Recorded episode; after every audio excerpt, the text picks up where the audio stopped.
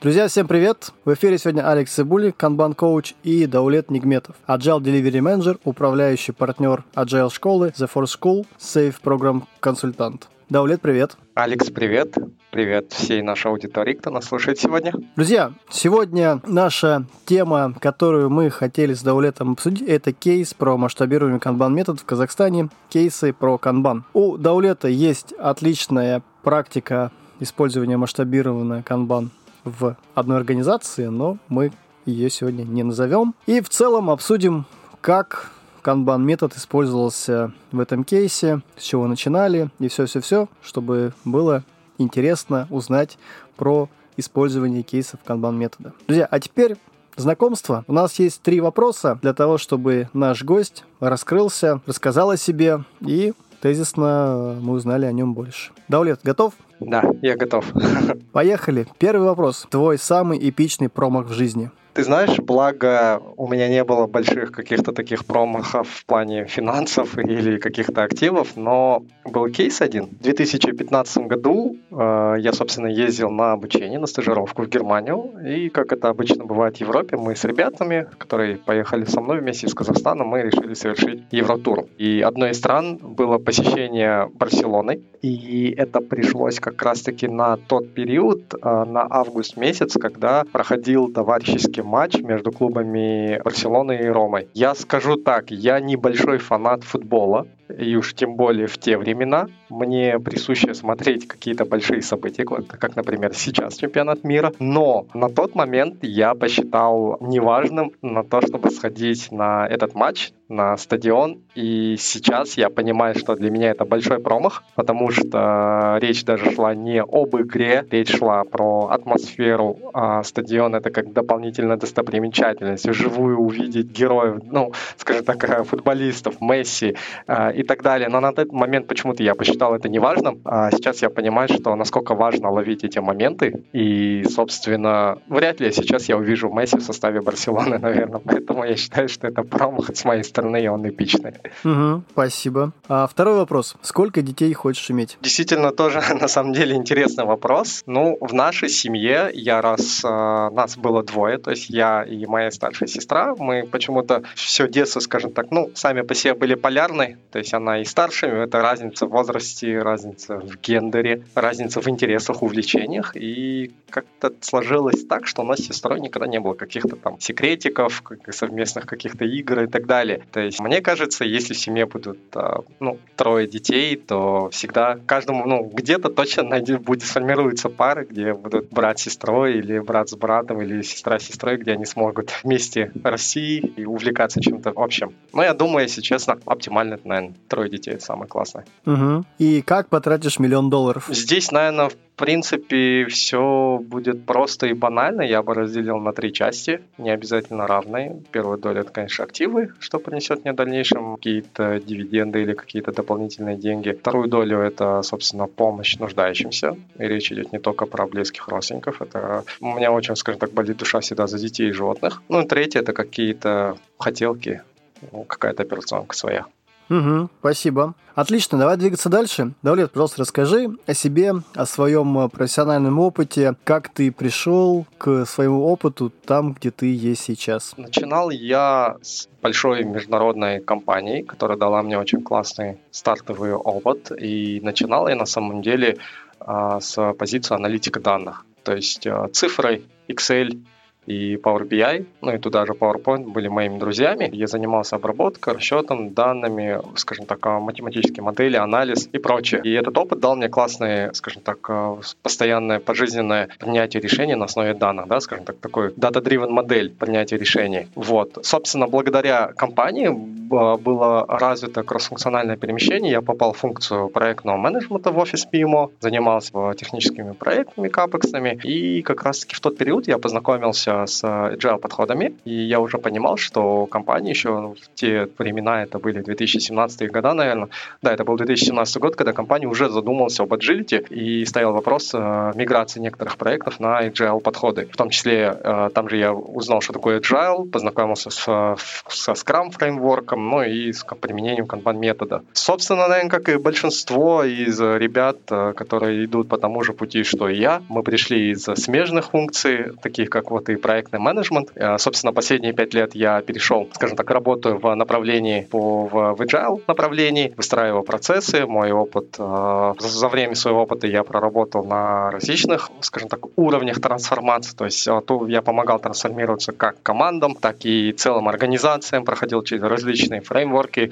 Это и Scrum, и Kanban, и Safe, в частности, по последнему такому опыту своему. Ну и в реалиях организации я проходил, собственно, через разные уровни, был как часть команды, потом э, лидировал ну, на языке компании, руководил э, направлением и так далее, и так далее. Вот. Мой опыт затрагивает еще и участие, как, э, участие в трансформациях как внутри компании, так и, собственно, со стороны э, консалтинга, когда я работал в качестве IT-консультанта, в смысле, в, в IT-консалтинге, в качестве delivery менеджера и помогали нашим клиентам трансформироваться. Вот. А на текущий момент являюсь управляющим партнером в Agile школы The Force School. Мы ее основали вместе со своим товарищем Сабулаем. Нашей основной миссией является развитие кадров внутри Казахстана, прокачивать уже имеющихся экспертов, скажем так, вовлекать в этот рынок новых экспертов для того, чтобы мы могли покрывать вот этот демант, который образовался у нас на рынке. Угу. Спасибо. Давай двигаться дальше все-таки к твоему кейсу, о котором мы хотели поговорить, о масштабируемом канбан-методе в Казахстане. А мы не будем называть эту организацию, потому что они прошли NDA. Тогда расскажи, пожалуйста, не называй эту организацию, с чего все началось в этой организации. Окей, да. Ну, скажу так, что э, компания на момент, когда, соответственно, я реализовал свой кейс, в частности, это масштабирование, компания уже, в принципе, была знакома с agile, то есть это не было так, что это было первое касание с, с этим подходом, с этими, с различными фреймворками, то есть компания успешно реализовывала э, свои продукты, применяя там Scrum фреймворк, был уже, скажем так, в процессе построения agile майндсета и так далее. Собственно, работая работая с продуктовыми функциями, стало понимание, что пора расширяться и захватывать отделы, функции команды, которые, соответственно, оказывают сервис. В данном случае мы выбрали Kanban метод в качестве инструмента для улучшения их сервиса. Внедряли канбаны в, в командах, создавали инфраструктуру, проводили тренинги, различного рода толки вне организации, внутри организации, конкурсы и так далее. То есть к этому моменту я могу с уверенностью сказать, что компания была знакома с этим подходом, большинство функций уже шли по, на этих рельсах, на agile рельсах, ну и, собственно, скажем так, успешно справлялась с процессом э, трансформации. Вот. Но, тем не менее, даже применяя канбан метод в отдельных командах, скажем так, появлялись новые потребности и, соответственно, новые челленджи для нас, откуда и пришел весь этот самый кейс.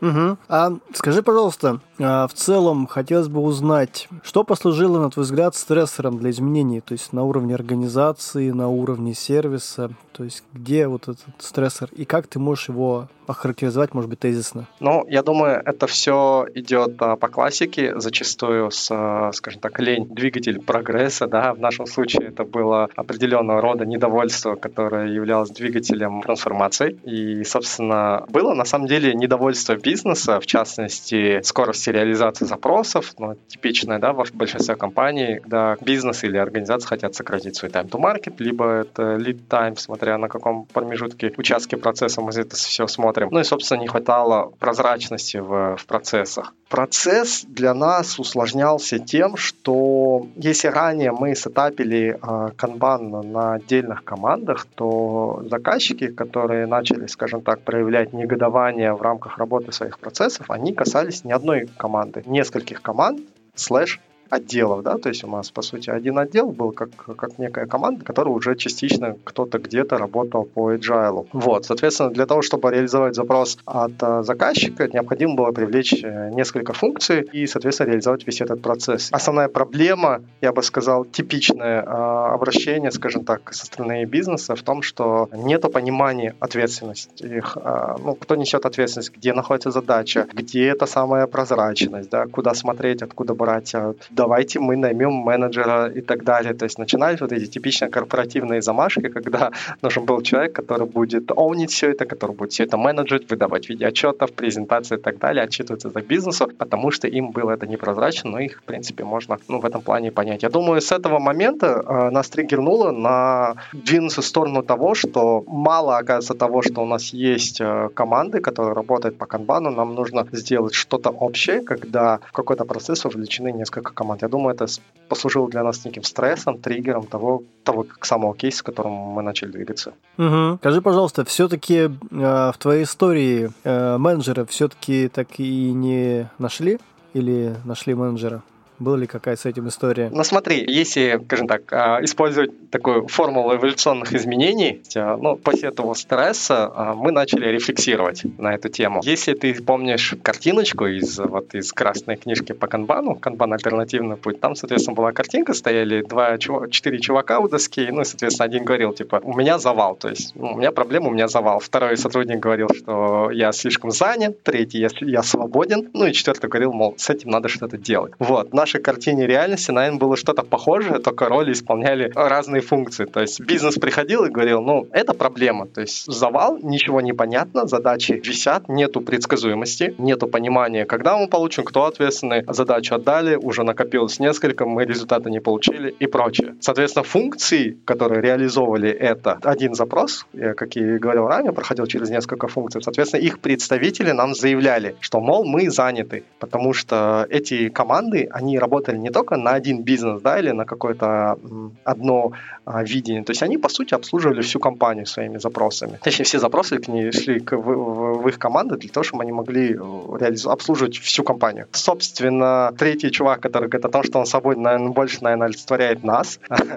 Э, я бы не сказал, что мы были супер свободными, но зачастую всегда говорят, да, в бизнесе, кто это agile коуч, чем они вообще занимаются и так далее. То есть, ну, мы как раз-таки выступали э, теми людьми, которые слышали этот запрос и готовы были взять определенные, видели этот спрос, готовы были вынести какое-то предложение со своей стороны для того, чтобы можно было придумать какое-то решение. Ну и, соответственно, четвертый человек, который предложил все это что-то делать, это был мой шеф. Сразу понимал ситуацию, он понимал, за какую функцию он, собственно, отвечает, он понимал, что это на самом деле прямой запрос для нас, для ребят, которые занимаются трансформациями, которые занимаются процессами, для того, чтобы мы, скажем так, взяли за это, ну и, собственно, сказал, да, с этим, а, на самом деле, с этим надо что-то делать делать. Вот. Соответственно, конечно, было куча обсуждений в плане того, а, в какое направление мы идем, какой фреймворк мы выберем. Я, наверное, сразу попробую закрыть вопросы, а, возникающие, может быть, в нашей аудитории, мол, ну, а почему не пошли в сейф, да, на самом деле хороший фреймворк, который отлично матчится для больших организаций, по сути, имеет сквозной, скажем так, набор команд сквозь определенные функции и прочее. Звучит, конечно, классно, мы тоже обсуждали, но есть, конечно, несколько но. И Первое но в том, что, наверное, все-таки данный фреймворк не подходит для типа деятельности этих команд. Если мы говорим, что в рамках Safe мы хотим организоваться вокруг какой-то ценности, что нам нужно девелоперские поезда, которые будут создавать что-то для наших конечных пользователей и так далее, то в нашем случае наши команды просто реализовывали хотелки бизнеса, реализовывали задачи бизнеса, и они делали это не только в рамках конкретного value стрима, да, или в рамках какой-то функции или направления, то есть они делали это не, не только для одного бизнеса, а они делали это для желающих и нескольких разных функций.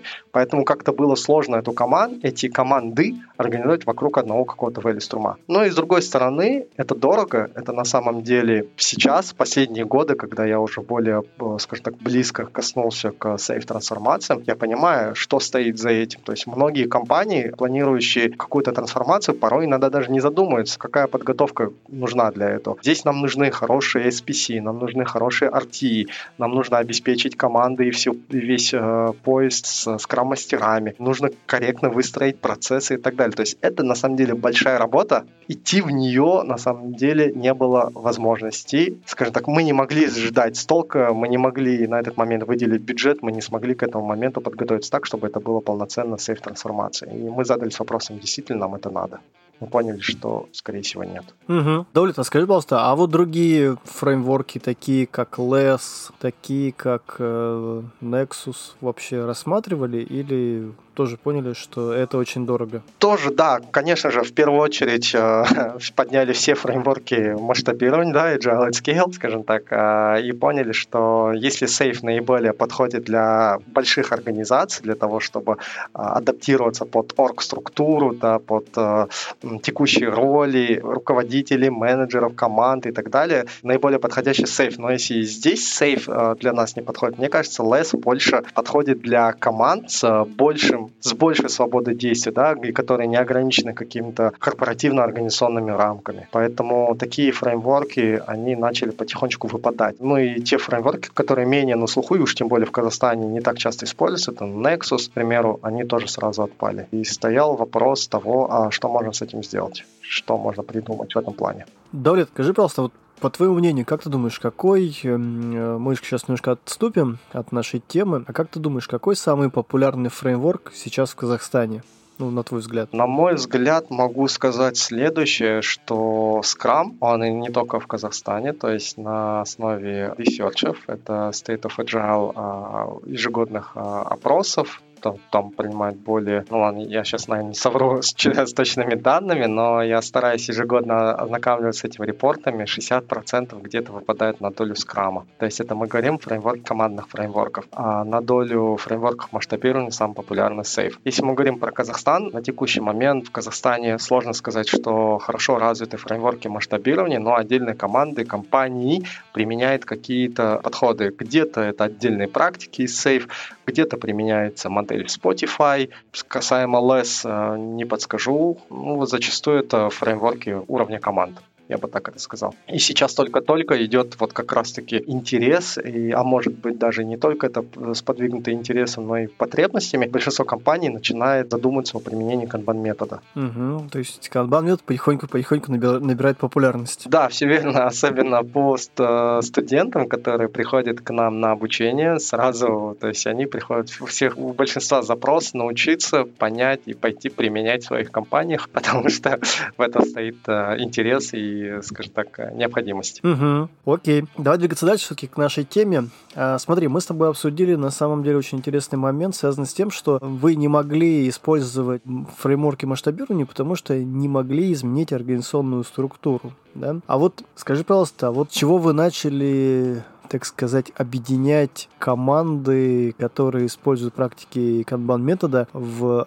один сервис. Да, собственно, ну смотри, я, наверное, поясню касаемо изменения организационной структуры, может быть, для некоторых, а, чтобы немножко пояснить. То есть мы сейчас немножко упростим, не будем вдаваться в детали, подробности того процесса, над которым я работал. Можно сказать так, что одна команда выполняла условно анализ, другая команда разрабатывала, делала разработку, третья тестировала, четвертую выводили была релизная команда и так далее. То есть, условно, команды передавали задачи, по-хорошему должны были мигрировать эти запросы по цепочке. И, конечно, логический вопрос, а почему бы не сделать кроссфункциональную командой? То есть пересобрать, и, соответственно, каждая команда будет полностью, собственно, кроссфункционально не зависящая друг от друга. У меня был такой вопрос, почему, как бы, да, есть, как бы, скоп людей, нельзя было просто на, на этот, э, наделать команд, назвать их скрамом и начать делать бэклог. На самом деле об этом тоже мы задумывались, но скажу так, что когда мы пошли в историю с канбаном в целом, не, ну, скажем так, не с масштабированием, а вообще в целом в имплементации канбан метода в командах, это триггером для этого стало, соответственно, тоже какие-то организационные изменения внутри ком- компании. То есть они, изменения были больше бизнесовыми, да, нежели там с точки зрения трансформации. Вот, собственно, а, команды уже пережили определенные изменения орг-структур. Опять же, стоял вопрос, а как пересобрать их, а что делать с менеджерами, да, с текущими руководителями, по какому принципу мы будем собирать команды, кто кому будет подчиняться, где будут чаптеры, да, где будут центры компетенции и так далее, и так далее. На самом деле, скажем так,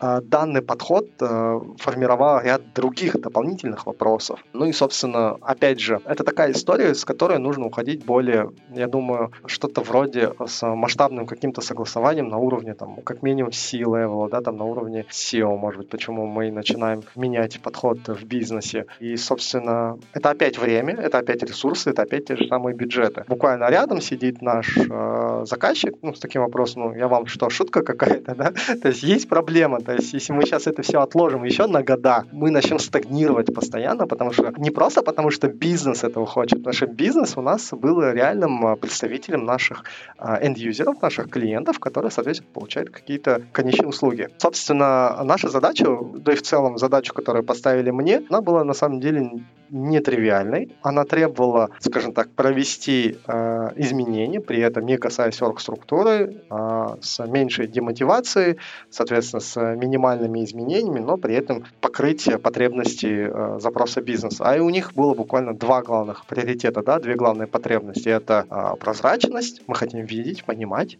и это сокращение, да, и, скажем так, сделать поток этих задач в этом процессе более эффективным. Угу, окей. А скажи, пожалуйста, те запросы, которые приходили от заказчиков, от клиентов, они как-то обрабатывались? Ну, условно говоря, могли быть там очень большие запросы, очень маленькие запросы. Как вы работали с всходящим апстрим до точки принятия обязательств? Да, давай попробую рассказать, э, описать, да, с чего мы начали и как тогда выстроили то самое масштабирование. Ну и, соответственно, когда я говорю масштабирование, речь идет не про популяризацию канбан метода, а именно вовлечение нескольких команд в какую-то одну большую сеть, да, в один большой процесс процесс. И, собственно, когда стал вопрос о том, что необходимо отрисовать этот процесс, я сразу вспомнил кадр из мультика «Простоквашино», когда они хотели купить корову, и Шарик предлагает, говорит, а давай мы что-нибудь продадим и на эти деньги купим корову. Дядя Федор отвечает, чтобы что-то продать, нужно вначале что-то купить.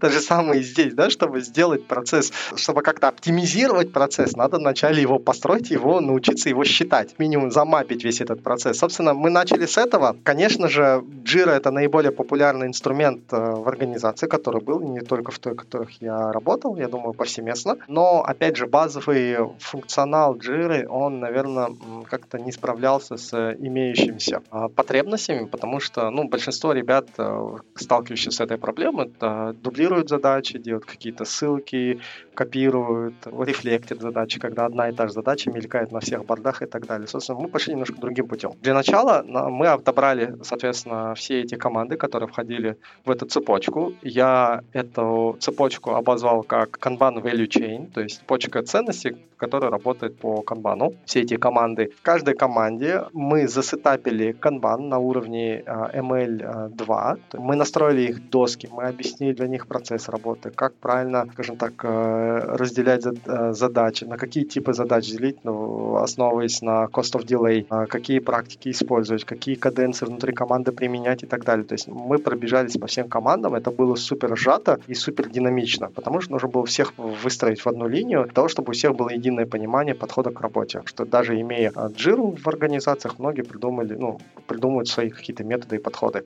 Далее, собственно, мы пошли к инструменту. Вот как я и сказал, текущая джира с точки зрения передачи информации, она как-то не совсем удачно ложится на эту модель.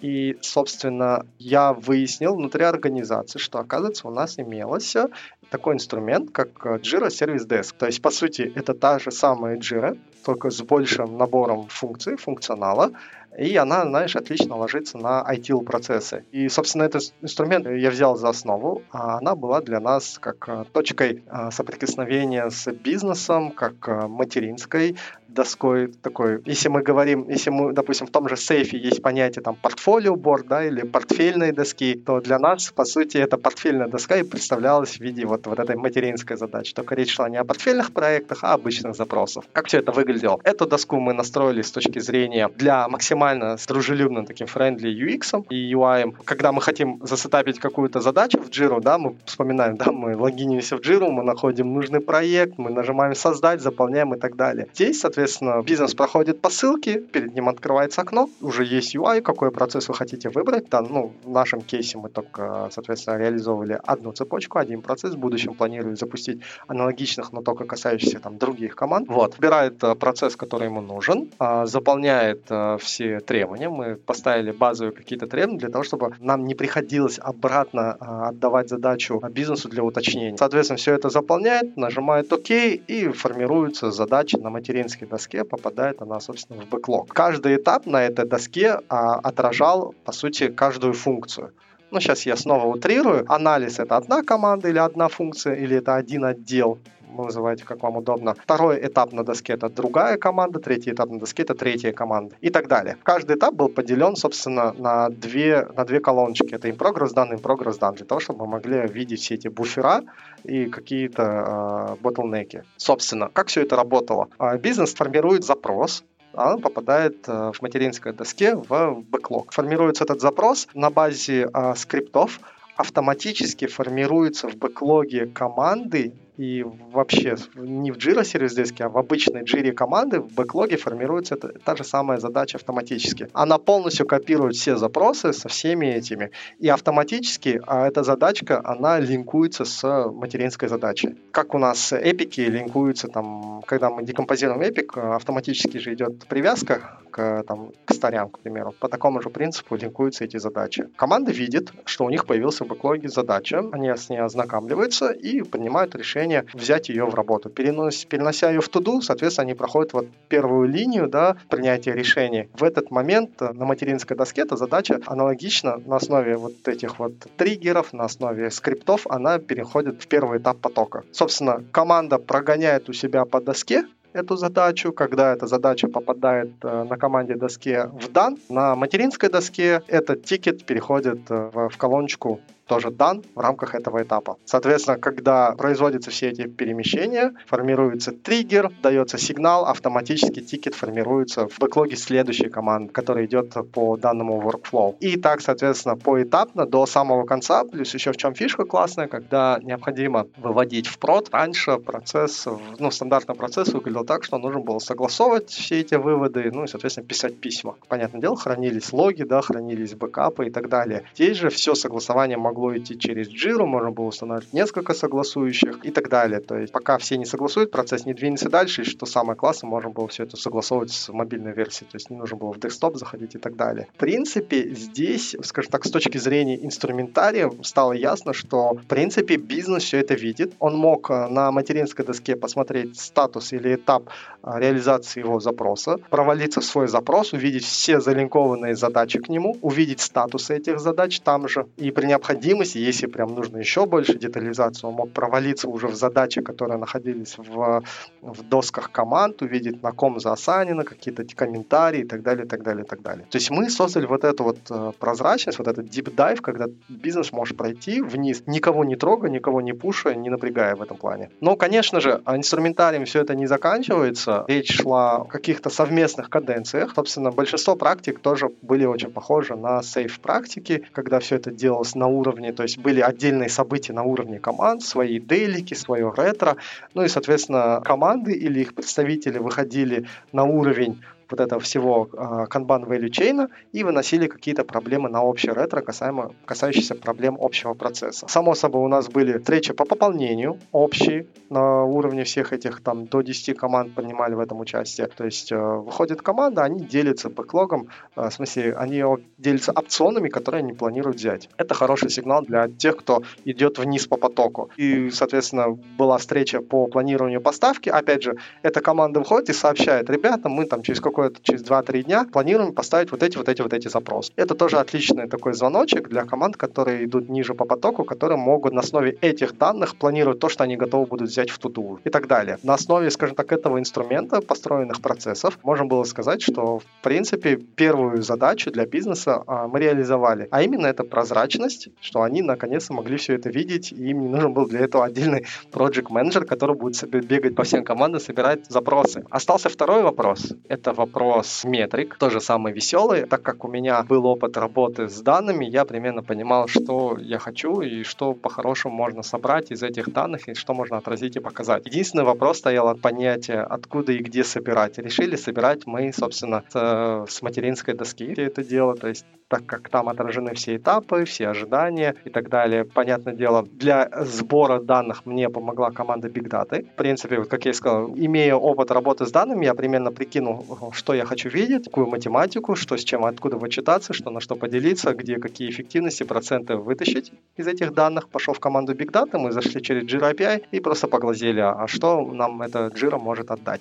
Конечно, список был на самом деле не густой, частично мы дополняли, делали какие-то калькуляции, В итоге ребята помогли мне настроить витрину с данными, она обновлялась раз в день, там в 4 утра данные обновлялись. Оставался вопрос визуализации. Я хотел пойти по классике, Power BI, но, конечно, Microsoft это тоже бизнес, соответственно, они брали для того, чтобы посмотреть Power BI отчет, у тебя должна быть лицензия. То есть лицензия должна быть не только у тех, кто публикует отчеты, но и те, кто их смотрит. Поэтому обеспечить лицензиями там нужный круг людей, это было на самом деле тоже не дешево. Собственно, пошли в альтернативу, пошли в графану.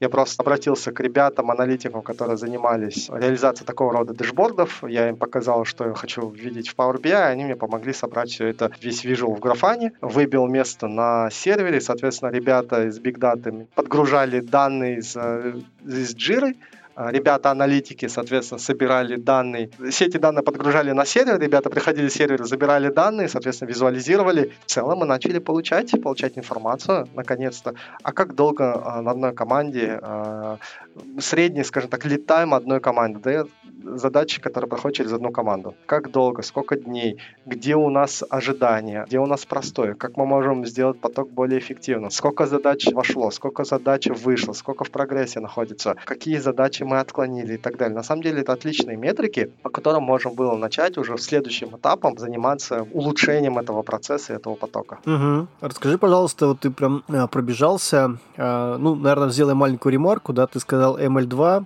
Тут э, ты имел в виду уровень зрелости второй. Для тех, кто нас слушает первый раз, это сноска к Kanban Maturity Model, который имеет 6 уровней. Первый уровень это индивидуальный, второй уровень это командный уровень, третий уровень непосредственно уровень сервиса, уровень даже нескольких сервисов для того, чтобы клиент получал то, что он хотел за, в работе с запросами. А вот скажи, пожалуйста, ты прям быстренько пробежался, а как вы все-таки доросли до того, используя какие инструменты, что вы построили там end-to-end систему? Помощью каких инструментов? Не совсем понял. То есть, смотри, мы на, на уровне команд помогли им засетапить командные канбаны, вот.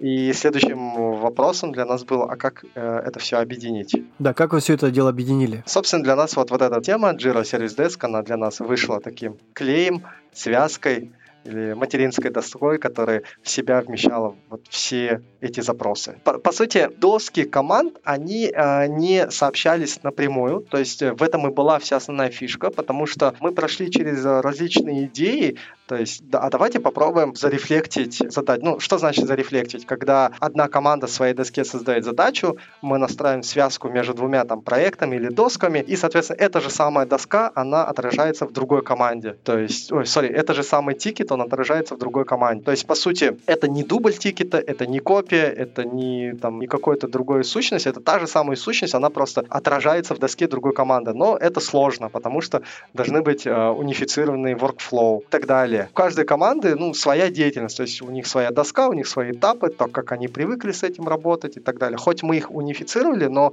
вот эти этапы внутри доски мы, мы не могли их сделать как-то какими-то одинаковыми, иначе бы мы потеряли, команда не смогла бы получать с этого информацию. Если бы мы просто сделали to do in progress done, это меньше было бы похоже на канбан, наверное. Нужно было в каждой команде отразить их внутренние этапы их команды. Поэтому доски на самом деле по количеству этапов отличались. Доски между собой команд не сообщали общались, они не коммуницировались. Вся коммуникация шла вот через такую материнскую доску, через материнский софт Jira Service Desk. Там же мы собирали данные, там же все это склеивалось вместе и так далее. И, соответственно, когда мы собирались на уровне всех команд, все можно было смотреть именно вот э, на этой доске. Окей. Скажи, пожалуйста, использовали вы такие инструменты, как статик, системный подход к внедрению канбан метода? Да, все верно. На самом деле, я действительно, когда вот проговорил о том, что мы каждой команде помогли засетапить да, внутренние инструменты, помогли немножко подрасти в применении канбан метода, а, здесь как раз-таки и ключевым, наверное, инструментом для нас и выступил статик,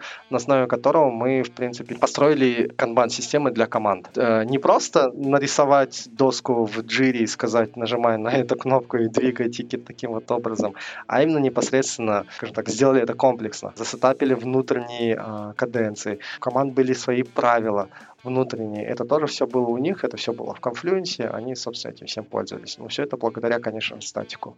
Хорошая структура для того, чтобы команда могла обрести свою канбан-систему. Угу. Давай двигаться дальше. А скажи, пожалуйста, была ли поддержка от лидеров? Просто я, наверное, дополню, да, ты рассказал очень много действий, много активностей, которые вы сделали, очень много договоренностей. И я думаю, возможно, была поддержка лидеров, и, может, ты расскажешь, была ли поддержка лидеров и как она выражалась? Несомненно, скажу так, но а, скажу, что вот эта инициатива, вообще ресурс это самая главная проблема. Вот эта инициатива, по сути, занимался я и один член э, моей команды, который был, в свою очередь, еще и пошерен с другими активностями.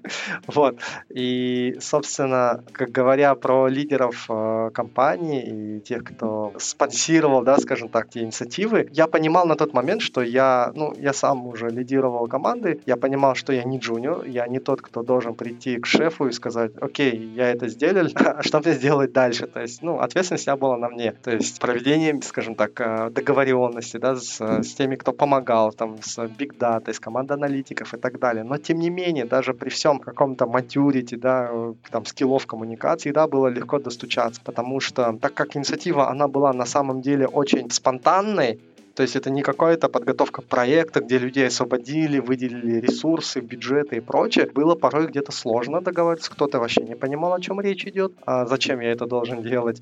Ну и, соответственно, мы собрали, я сказал, порядка до 10 где-то команд, участвовали вот в этой цепочке туда же вошли команды, с которыми мы ранее не сталкивались и не работали. А были и те команды, с которыми уже имели канбан-систему у себя в, ну, внутри своих команд. Соответственно, лидеры, они помогли, они как раз-таки выполнили свою долю, да, как раз-таки, ну, свою лидерскую долю за то, что они помогли нам объединить всех этих людей, они помогли, э, скажем так, э, донести до других команд, до других руководителей и так далее но, э, ценность, важность этого всего. Хоть и лидирование оставалось за мной, и я понимал, что эту ответственность ни на кого не переложишь, но благодаря вот э, менеджерам и вплоть до C-левела это двигалось, это продвигалось. И в этом плане, да, это было. И за это я благодарен. Угу, отлично. А есть такая фраза, которую мы на прошлых подкастах вспоминали. Лидерство нельзя дать, его можно только взять. А как у вас э, в связи с тем, что ты рассказываешь, было выстроено лидерство на всех уровнях. А, я услышал, что ты лидировал, что были лидеры а, отделов, а, лидеры организаций, которые поддерживали, а было лидерство на других уровнях. И как, может быть, ты вспомнишь, как это все поддерживалось, как это все дело выражалось? Ну да, на самом деле, если не считать какие-то классические тайтлы да, внутри компании, что-то там руководителя, начальника и так далее, то на самом деле я рад, что коллеги, они, скажем так, были осознанными, ну и компания была довольно-таки она была, скажем так, современным ладом работы, то есть она понимала, что это такое, и все ее сотрудники, собственно, тоже варились вот в этом понимании. Но что а, меня очень приятно удивило, это члены команд. То есть э, зачастую ребята, разработчики или аналитики, они привыкли, скажем, получать запросы от э, руководителя. Вот э, руководитель даст, а, ну, собственно, как это было? То есть одна команда, по сути, это один отдел. Это один силос, да, там отдел аналитиков, условно, да, бизнес-аналитиков и так далее. И там отдел разработчиков и прочее. И собственно, мне понравилось то, что когда мы интегрировали для них канбан, когда мы показали про, этот, а, практики визуализации, вип-лимитов и прочее, ребята начали осознавать, насколько это не просто следование процессу или навязанность там сверху или коучей, насколько это удобно для них самих один из э, ребят сказал, я не начну задачу, пока мне ее реально не поставят. Не так, что я возьму задачу где-то со стороны, чтобы она клинилась да, в этот процесс, а именно все как положено. То есть из туду я ее вижу, соответственно, я свои задачи закончу, я их подвину дальше, и, соответственно, я сам их вытяну. То есть не мне ее впихнуть в колоночку, а я сам эту задачу вытяну, я как бы начну над ней работать. То есть вот эти вот проявления, мне они очень нравились, потому что если изначально у команд до внедрения до имплементации канбан-систем был какой-то месс, непонятно, где все задачи, какие, с какой скоростью, да, или там с пропускной способностью движутся команды, то здесь было более, э, это все как-то прозрачно, все это понимали, вся команда понимала, они видели, что их ждет. Их шеф, соответственно, как выступал в, э, в роли SRM, ну и в последующем SDM, потому что он тоже менеджер внутри своей команды, метрики и прочее. Соответственно, он генерировал для них вот этот самый поток задач. Он обрабатывал их, соответственно, генерировал, перекладывал. И после этого команда понимала, ага, есть задачи, я их взял, и, соответственно, сейчас я эту закончу, я возьму вот эту новую. То есть мне понравилось именно вот, вот это проявили акты лидерства на уровне команд от самих участников и тех, кто выполняет, кто создает эту ценность, что она была, что они этим пользовались. Угу, отлично. Давай двигаться дальше. А, смотри, мы в целом э, с тобой очень проговорили прям отличный кейс, который очень жаль, что не прошел NDA. Смотри, мы как бы все-таки от, пошли от начальной точки и пришли в точку, где ты, условно говоря, покинул ребят, да, и ребята, как я понимаю, дальше продолжают работать. А вот можешь сейчас формулировать, какие ценности были присущи компании тогда, при начале, да, когда, когда все это начиналось, да, и какими ценностями, в какие ценности это переросло, скажем так? Ну, ты знаешь, я думаю, это выглядело следующим образом большинства компаний э, есть свои ценности. Там 5-6 ценностей организации, да, ну где-то 3 и так далее. И зачастую они все связаны с такими а, моментами, как а, agility, гибкость, там, клиентоцентричность и так далее. Все компании следуют держать всех своих сотрудников вокруг этих всех ценностей для того, чтобы, делая работу, они в голове держали эти ценности. Но не всегда это работает. Ну, не, мы знаем это, что работа в организациях, где-то случаются конфликты, где-то конфликт интересов и прочее, прочее. А, мне кажется, что после применения, скажем так, после того, как команды пошли вот в эту историю, они начали пропускать ценности, которые похожи, скажем так, с канбановскими ценностями, да, где мы формируемся вокруг сервиса, вокруг клиента нашего, начали все эти ценности пропускать через э, призму себя. То есть это для них было уже не просто надписями, которые есть на главном сайте компании, а это именно то, чем они руководствовались, именно то, а, как они размышляли об этом, а, готовя какие-то новые объемы задач, стараясь взять что-то в туду и так далее. То есть э, я считаю, что они этим а, руководствовались на протяжении уже своей деятельности, и для них это было не просто ценностями, а именно их курсором да, в принятии решений. Угу, отлично. Да, классно. Ты классно рассказал, что действительно появились новые ценности. И тут, наверное, хотел бы дополнить, да, э, что ценности порождают культура, культура позволяет э, использовать практики, практики дают результат. И вот начинайте с культуры, вы начинаете с э, ценностей, значит, культура, используйте практики, затем вы получите результаты. Давай двигаться дальше. Мы уже обсудили много интересных вопросов, прям очень хорошо обсудили кейс про масштабирование канбана, да, как, как вы все, как все произошло у вас. А вот для наших слушателей, что ты порекомендуешь почитать, послушать, Какие практики, с чего начать, что из теории почитать? Я думаю, что ну, для начала, конечно, нужно не забывать, что нужно начинать с того, что есть сейчас, идите эволюционно. А, это с точки зрения прикладных да, каких-то советов, которые можно применить в своей деятельности, в своем бизнесе, ну или в компании. Потому что если раньше канбан, он, скажем так, выделял а, такие понятия, как прото-канбан, или раньше были такие термины, что у вас не канбан, но несовершенный канбан, или у вас прото-канбан, но не, не, не полноценная канбан-система, то сейчас канбан университет отказался от этих терминов и просто все перевел в, в, модели зрелости. То есть у вас канбан, но он недостаточно зрелый просто. Но это не значит, что его нету. Я думаю, в этом деле очень важно не останавливаться, самое главное эволюционировать, потому что я на, на практике могу сказать, что проблема большинства а, команд, они зачастую считают доску со стикерами канбаном. И, и самое худшее, они останавливаются на этом. У нас есть канбан, мы приехали. Все, нам больше ничего не нужно. Мне кажется, очень важный момент это постоянно продолжать э, двигаться, быть в динамике, эволюционировать в этом плане. А касаемо литературы, я, наверное, не подскажу такого чего-то супер нового или свежего. На самом деле все просто. Это канбан гайд, то есть э, где можно ознакомиться с э, практиками, с принципами. Эти, это те же самые литературы, тот же самый, та же самая красная книжка канбан альтернативный путь в Agile, Kanban Insight, да, только она англоязычная, насколько я знаю. Ну, на самом деле, в наше время информации достаточно. Про Kanban можно читать, про Kanban можно смотреть, про Kanban можно слушать, про Kanban можно э, смотреть э, кейсы других и так далее. Но самое главное просто немножко в это э, вовлечься. Ну, и, ну, не знаю, можно пройти тренинги, если вот, э, вот эти методы э, не, по, не помогают. Я думаю, возможности есть они везде. Чтобы все это двигалось, самое главное, нужно начинать с того, что есть сейчас. Угу. Отлично. Давай, наверное, завершать сегодняшний эфир сегодняшний выпуск. Друзья, сегодня в эфире был Даулет Нигметов, Agile Delivery Manager, управляющий партнер Agile школы The Force School, Safe Program консультант. Сегодня мы с ним проговорили тему кейс про масштабируемый канбан в Казахстане, кейсы про канбан. Сегодня мы с Даулетом проговорили применение канбана в организации, которая пожелала остаться неизвестной. А мы проговорили, с чего Даулет начинал э, в работе с этим кейсом, мы проговорили, как инструментально с точки зрения джиры и всего инструментария Atlassian можно выстраивать удобные визуализацию для всех участников процесса, не только для команд, которые используют джиры, но и для тех заказчиков, которые действительно не хотят разбираться, где тут что тут, они просто хотят видеть, где мой запрос и когда мы его получим. И Даулет очень отли- отлично рассказал момент, связанный с метриками, которые они используют, и как они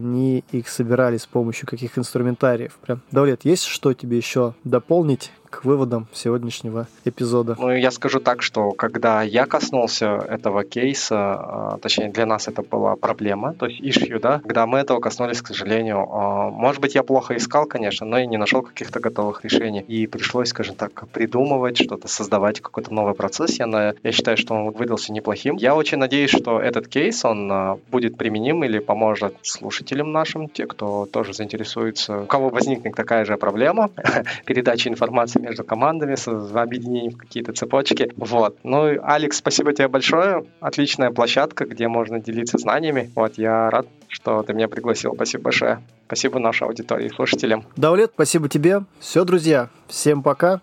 Даулет, пока. Всем пока. Спасибо.